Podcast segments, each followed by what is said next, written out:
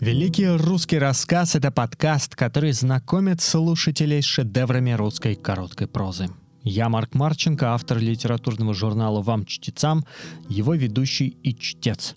Сегодня мы услышим рассказ, который входит в цикл «Герой нашего времени» Михаила Юрьевича Лермонтова. А рассказ называется «Фаталист». Этот рассказ, на мой взгляд, является, конечно же, одним из э, лучших коротких произведений середины XIX века, написанных на русском языке.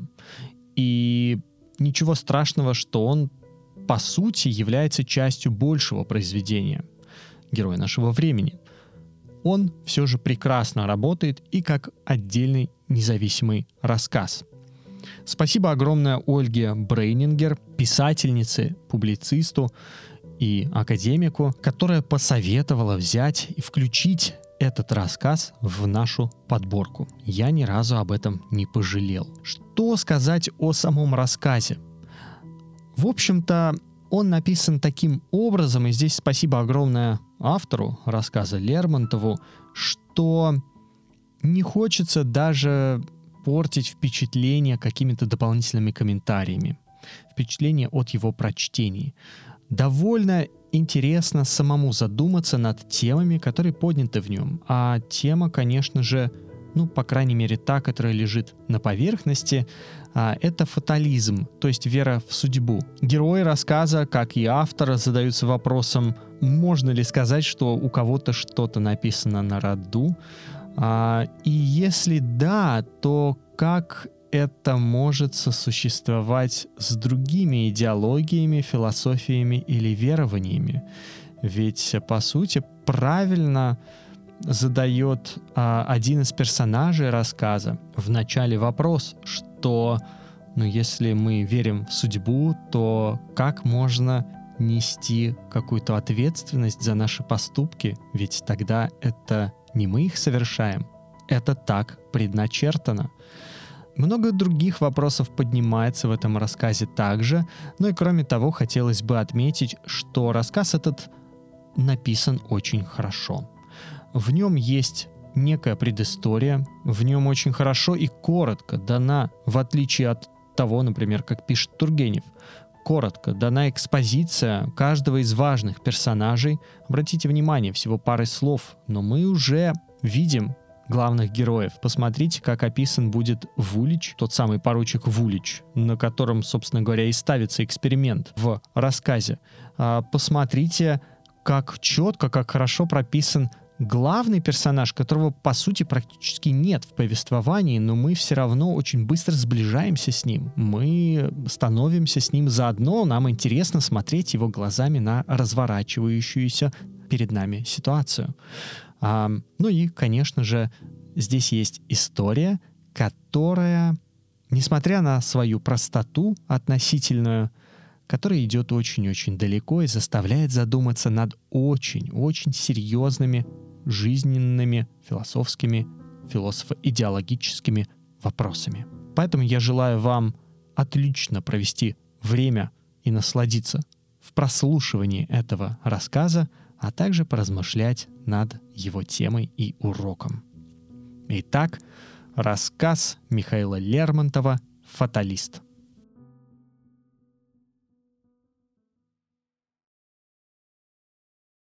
Мне как-то раз случилось прожить две недели в казачьей станице на левом фланге. Тут же стоял батальон пехоты. Офицеры собирались друг у друга поочередно, по вечерам играли в карты.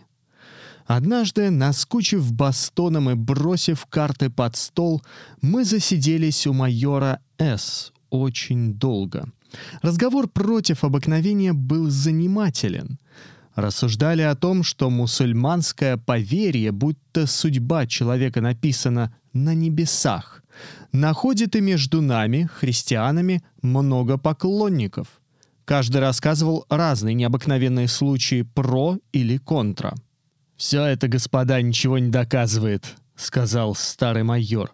«Ведь никто из вас не был свидетелем тех странных случаев, которыми подтверждаете свои мнения». «Конечно, никто», — сказали многие, — «но мы слышали от верных людей». «Все это вздор», — сказал кто-то. «Где эти верные люди, видевшие список, на котором назначен час нашей смерти?» И если точно есть предопределение, то зачем нам дана воля, рассудок? Почему мы должны давать отчет в наших поступках?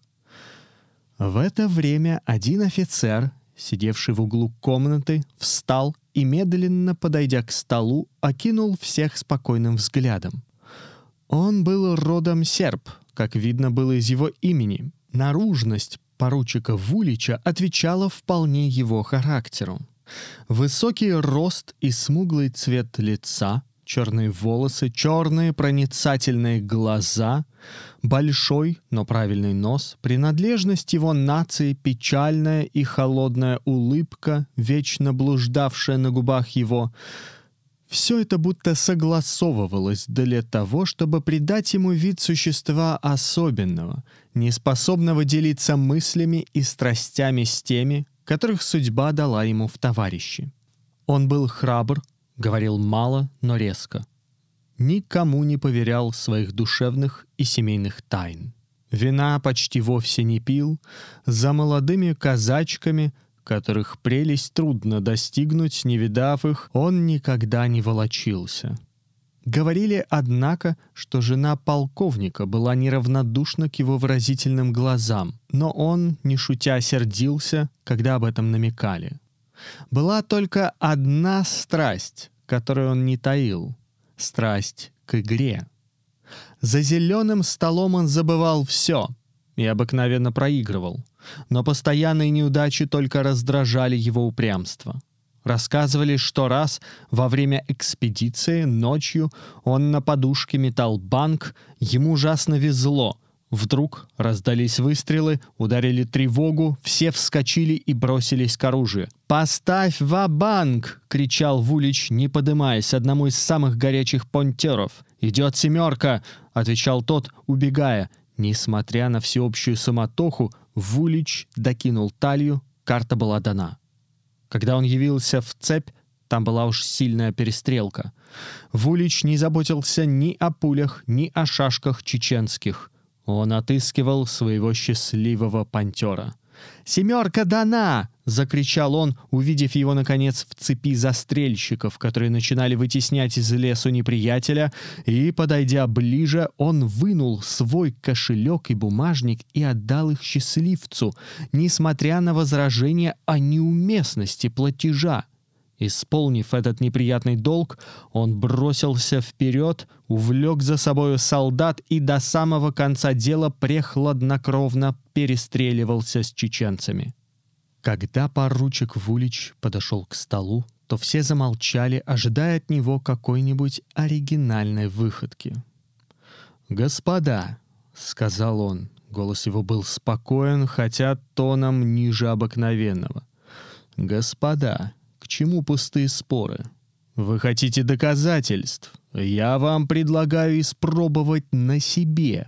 Может ли человек своевольно располагать своей жизнью, или каждому из нас заранее назначена роковая минута? Кому угодно. «Не мне, не мне!» — раздалось со всех сторон. «Вот чудак, придет же в голову! Предлагаю пари!» — сказал я, шутя. «Какое?» «Утверждаю, что нет предопределения», — сказал я, высыпая на стол десятка два червонцев. Все, что у меня было в кармане. «Держу», — отвечал Вулич глухим голосом. «Майор, вы будете судьей. Вот пятнадцать червонцев, остальные пять вы мне должны, и сделайте мне дружбу прибавить их к этим». «Хорошо», — сказал майор. «Только не понимаю, право, в чем дело и как вы решите спор?» Вулич вышел молча в спальню майора. Мы за ним последовали. Он подошел к стене, на которой висело оружие, и на удачу снял с гвоздя один из разнокалиберных пистолетов. Мы еще его не понимали, но когда он взвел курок и насыпал на полку пороху, то многие, невольно вскрикнув, схватили его за руки. «Что ты хочешь делать? Послушай, это сумасшествие!» — закричали ему. «Господа!» — сказал он, медленно освобождая свои руки. кому угодно заплатить за меня 20 червонцев. Все замолчали и отошли. Вулич вышел в другую комнату и сел у стола. Все последовали за ним. Он знаком пригласил нас сесть кругом. Молча повиновались ему. В эту минуту он приобрел над нами какую-то таинственную власть. Я пристально посмотрел ему в глаза, но он спокойным и неподвижным взором встретил мой испытующий взгляд, и бледные губы его улыбнулись. Но, несмотря на его хладнокровие, мне казалось, я читал печать смерти на бледном лице его. Я замечал, и многие старые воины подтверждали мое замечание, что часто на лице человека, который должен умереть через несколько часов, есть какой-то странный отпечаток неизбежной судьбы, так что привычным глазам трудно ошибиться. «Вы нынче умрете», — сказал я ему. Он быстро ко мне обернулся, но отвечал медленно и спокойно. «Может быть, да. Может быть, нет». Потом, обратясь к майору, спросил, заряжен ли пистолет. Майор в замешательстве не полнил хорошенько. «Да полно, Вулич!» — закричал кто-то. «Уж верно заряжен, коли в головах висел. Что за охота шутить?» «Глупая шутка!» — подхватил другой. «Держу 50 рублей против пяти, что пистолет не заряжен!» — закричал третий. Составились новые пари. Мне надоела эта длинная церемония. «Послушайте», — сказал я, — «или застрелитесь, или повесьте пистолет на прежнее место и пойдемте спать». «Разумеется!» — воскликнули многие. «Пойдемте спать!» «Господа, я вас прошу не трогаться с места!» — сказал Вулич, приставя дуло пистолета к лбу. Все будто окаменели. «Господин Печорин!» — прибавил он. «Возьмите карту и бросьте вверх!» Я взял со стола, как теперь помню, червонного туза и бросил кверху. Дыхание у всех остановилось, все глаза, выражая страх и какое-то неопределенное любопытство, бегали от пистолета к роковому тузу, который, трепеща на воздухе, опускался медленно. В ту минуту, как он коснулся стола, Вулич спустил курок. Осечка. «Слава богу!» — вскрикнули многие. «Не заряжен!» «Посмотрим, однако ж». Он взвел опять курок, прицелился в фуражку, висевшую над окном. Выстрел раздался. Дым наполнил комнату. Когда он рассеялся, сняли фуражку. Она была пробита в самой середине, и пуля глубоко засела в стене. Минуты три никто не мог слова вымолвить. Вулич пересыпал в свой кошелек мои червонцы. Пошли толки о том, от чего пистолет в первый раз не выстрелил. Иные утверждали, что, вероятно, полка была засорена. Другие говорили шепотом, что прежде порох был сырой и что после Вулич присыпал свежего. Но я утверждал, что последнее предположение несправедливо, потому что я во все время не спускал глаз с пистолета. «Вы счастливы в игре», — сказал я Вуличу. «В первый раз от роду», — отвечал он, самодовольно улыбаясь. Это лучше банка и штоса. Зато немножко опаснее. А что, вы начали верить предопределению? Верю. Только не понимаю теперь, отчего мне казалось, будто вы непременно должны нынче умереть. Этот же человек, который так недавно метил себе преспокойно в лоб, теперь вдруг вспыхнул и смутился. «Однако же довольно», — сказал он, вставая. Пари наша кончилась, и теперь ваши замечания, мне кажется, неуместны». Он взял шапку и ушел. Это мне показалось странным и недаром. Скоро все разошлись по домам, различно толкуя о причудах Вулича и, вероятно, в один голос называя меня эгоистом, потому что я держал пари против человека, который хотел застрелиться. Как будто он без меня не мог найти удобного случая я возвращался домой пустыми переулками станицы. Месяц полный и красный, как зарево пожара, начинал показываться из-за зубчатого горизонта домов. Звезды спокойно сияли на темно-голубом своде, и мне стало смешно, когда я вспомнил, что были некогда люди премудры, думавшие, что светила небесные принимают участие в наших ничтожных спорах за клочок земли или за какие-нибудь вымышленные права. И что ж, эти лампады, зажженные, по их мнению, только для того, чтобы освещать их битвы и торжества, горят с прежним блеском, а их страсти и надежды давно угасли вместе с ними, как огонек, зажженный на краю леса беспечным странником. Но зато какую силу воли придавала ему уверенность, что целое небо со своими бесчисленными жителями на них смотрит с участием — хотя немым, но неизменным. А мы, их жалкие потомки, скитающиеся по земле без убеждений и гордости, без наслаждения и страха, кроме той невольной боязни, сжимающей сердце при мысли о неизбежном конце, мы не способны более к великим жертвам ни для блага человечества, ни даже для собственного счастья — Потому знаем его невозможность и равнодушно переходим от сомнения к сомнению. Как наши предки бросались от одного заблуждения к другому, не имея, как они, ни надежды, ни даже того неопределенного, хотя и истинного наслаждения, которое встречает душа во всякой борьбе с людьми или судьбою.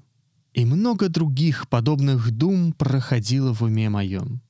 Я их не удерживал, потому что не люблю останавливаться на какой-нибудь отвлеченной мысли. И к чему это ведет? В первой молодости моей я был мечтателем. Я любил ласкать попеременно то мрачные, то радужные образы, которые рисовало мне беспокойное и жадное воображение. Но что от этого мне осталось? Одна усталость, как после ночной битвы с привидением, и смутное воспоминание, исполненное сожалений. В этой напрасной борьбе я истощил и жар души, и постоянство воли, необходимое для действительной жизни. Я вступил в эту жизнь, пережив ее уже мысленно, и мне стало скучно и гадко, как тому, кто читает дурное подражание давно ему известной книге. Происшествие этого вечера произвело на меня довольно глубокое впечатление и раздражило мои нервы. Не знаю, наверное, верю ли я теперь предопределению или нет, но в тот вечер я ему твердо верил. Доказательство было разительно, и я, несмотря на то, что посмеялся над нашими предками и их услужливой астрологией, попал невольно в их колею — но я остановил себя вовремя на этом опасном пути и, имея правило ничего не отвергать решительно и ничему не вверяться слепо, отбросил метафизику в сторону и стал смотреть под ноги. Такая предосторожность была очень кстати. Я чуть-чуть не упал, наткнувшись на что-то толстое и мягкое, но, по-видимому, не живое. Наклоняюсь. Месяц уж светил прямо на дорогу, и что же — Предо мною лежала свинья, разрубленная пополам шашкой. Едва я успел ее осмотреть, как услышал шум шагов. Два казака бежали из переулка. Один подошел ко мне и спросил, не видал ли я пьяного казака, который гнался за свиньей. Я объявил им, что не встречал казака, и указал на несчастную жертву его неистовой храбрости. «Эка разбойник», — сказал второй казак. Как напьется чехиря, так и пошел крошить все, что не попало. Пойдем за ним, Еремеич, надо его связать, а то... Они удалились, а я продолжал свой путь с большей осторожностью и, наконец, счастливо добрался до своей квартиры. Я жил у одного старого урядника, которого любил за добрый его нрав, а особенно за хорошенькую дочку Настю. Она по обыкновению дожидалась меня у калитки, завернувшись в шубку. Луна освещала ее милые губки, посиневшие от ночного холода. Узнав меня, она улыбнулась, но мне было не до нее. «Прощай, Настя», — сказал я, проходя мимо. Она хотела что-то отвечать, но только вздохнула. Я затворил за собой дверь моей комнаты, засветил свечку и бросился на постель. Только сон на этот раз заставил себя ждать более обыкновенного. Уж восток начинал бледнеть, когда я заснул, но, видно, было написано на небесах, что в эту ночь я не высплюсь. В четыре часа утра два кулака застучали ко мне в окно. Я вскочил. «Что такое?» «Вставай, одевайся!» — кричало мне несколько голосов. Я наскоро оделся и вышел. «Знаешь, что случилось?» — сказали мне в один голос три офицера, пришедшие за мною. Они были бледны, как смерть. «Что?» «Вулич убит». Я остолбенел. «Да, убит!» — продолжали они. «Пойдем скорее!» «Да куда же?» «Дорогой узнаешь». Мы пошли. Они рассказали мне все, что случилось с примесью разных замечаний насчет странного предопределения, которое спасло его от неминуемой смерти за полчаса до смерти. Вулич шел один по темной улице. На него наскочил пьяный казак, изрубивший свинью, и, может быть, прошел бы мимо, не заметив его, если б Вулич, вдруг остановясь, не сказал «Кого ты, братец, ищешь?» «Тебя!» — ответил казак, ударив его шашкой и разрубил его от плеча почти до сердца. Два казака, встретившие меня и следившие за убийцей, подоспели, подняли раненого, но он был уже при последнем издыхании и сказал только два слова «Он прав». Я один понимал темное значение этих слов. Они относились ко мне. Я предсказал невольно бедному его судьбу. Мой инстинкт не обманул меня. Я точно прочел на его изменившемся лице печать близкой кончины. Убийца заперся в пустой хате на конце станицы. Мы шли туда. Множество женщин бежало с плачем в ту же сторону. По временам опоздавший казак выскакивал на улицу, в торопях пристегивал кинжал и бегом опережал нас. Суматоха была страшная. Вот, наконец, мы пришли. Смотрим. Вокруг хаты, которой двери и ставни заперты изнутри, стоит толпа. Офицеры и казаки толкуют горячо между собою. Женщины воют, приговаривая и причитывая. Среди их бросилось мне в глаза значительное лицо старухи, выражавшее безумное отчаяние. Она сидела на толстом бревне, облокотясь на свои колени и поддерживая голову руками. То была мать убийцы. Ее губы по временам шевелились. Молитву они шептали или проклятие. Между тем надо было на что-нибудь решиться и схватить преступника. Никто, однако, не отважился броситься первым. Я подошел к окну и посмотрел в щель ставня. Бледный, он лежал на полу, держа в правой руке пистолет. Окровавленная шашка лежала возле него.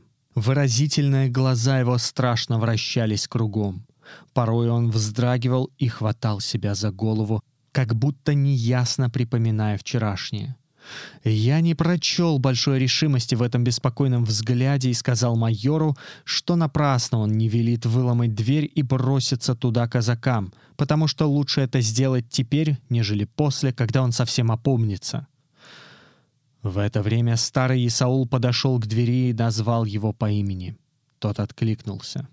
«Согрешил, брат Ефимыч», — сказал Исаул. «Так уж нечего делать, покорись». «Не покорюсь», — отвечал казак. «Побойся Бога, ведь ты не чеченец окаянный, а честный христианин. Ну уж, коли грех твой тебя попутал, нечего делать, своей судьбы не минуешь». «Не покорюсь», — закричал казак грозно, и слышно было, как щелкнул взведенный курок. «Эй, тетка!» — сказал Исаул старухе. «Поговори сыну, а вось тебя послушает. Ведь это только Бога гневить. Да посмотри, вот и господа уж два часа дожидаются». Старуха посмотрела на него пристально и покачала головой. «Василий Петрович», — сказал Исаул, подойдя к майору, — «он не сдастся. Я его знаю. А если дверь разломать, то много наших перебьет. Не прикажете ли лучше его пристрелить? В щель широкая. В эту минуту у меня в голове промелькнула странная мысль. Подобно Вуличу я вздумал испытать судьбу. «Погодите», — сказал я майору, — «я его возьму живого. Велев Исаулу завести с ним разговор и поставив у дверей трех казаков, готовых ее выбить и броситься мне на помощь при данном знаке, я обошел хату и приблизился к роковому окну. Сердце мое сильно билось. «Ах ты, окаянный!» — кричал Исаул. «Что ты над нами смеешься, что ли? Али думаешь, что мы с тобой не совладаем?»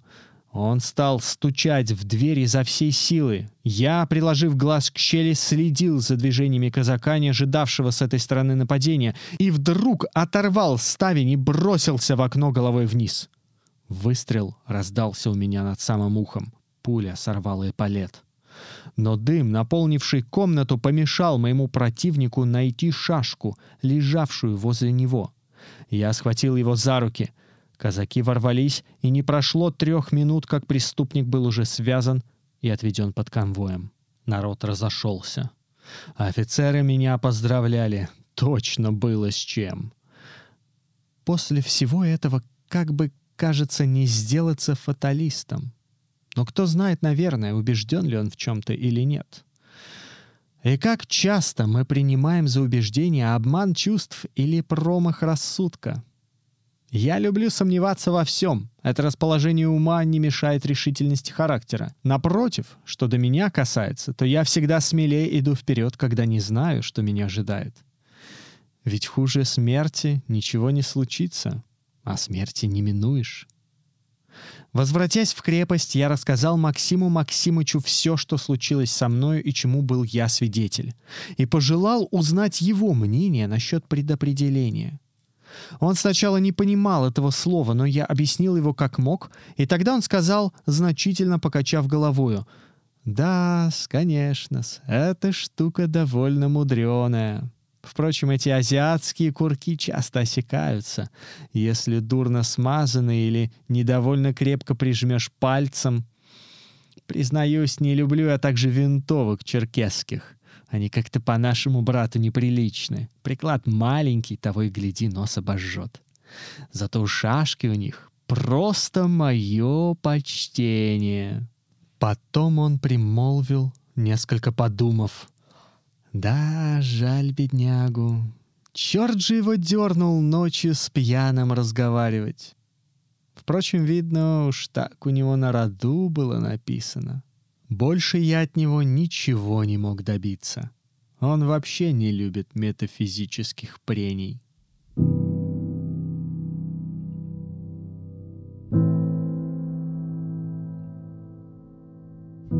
Вы слушали рассказ Михаила Лермонтова «Фаталист». Это был 17-й выпуск подкаста «Великий русский рассказ», посвященный лучшей короткой русской прозе 19 и начала 20 века, легендарным произведениям, которые по сравнению с русскими романами получают незаслуженно мало внимания.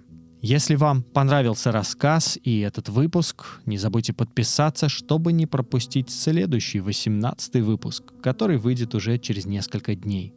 А также рассмотрите возможность поставить оценку и комментарий в том приложении, в котором вы слушаете этот подкаст. Это поможет другим слушателям тоже его обнаружить и познакомиться с этими замечательными произведениями. С вами был Марк Марченко, писатель и автор литературного журнала «Вам чтецам». Спасибо за ваше внимание и до встречи.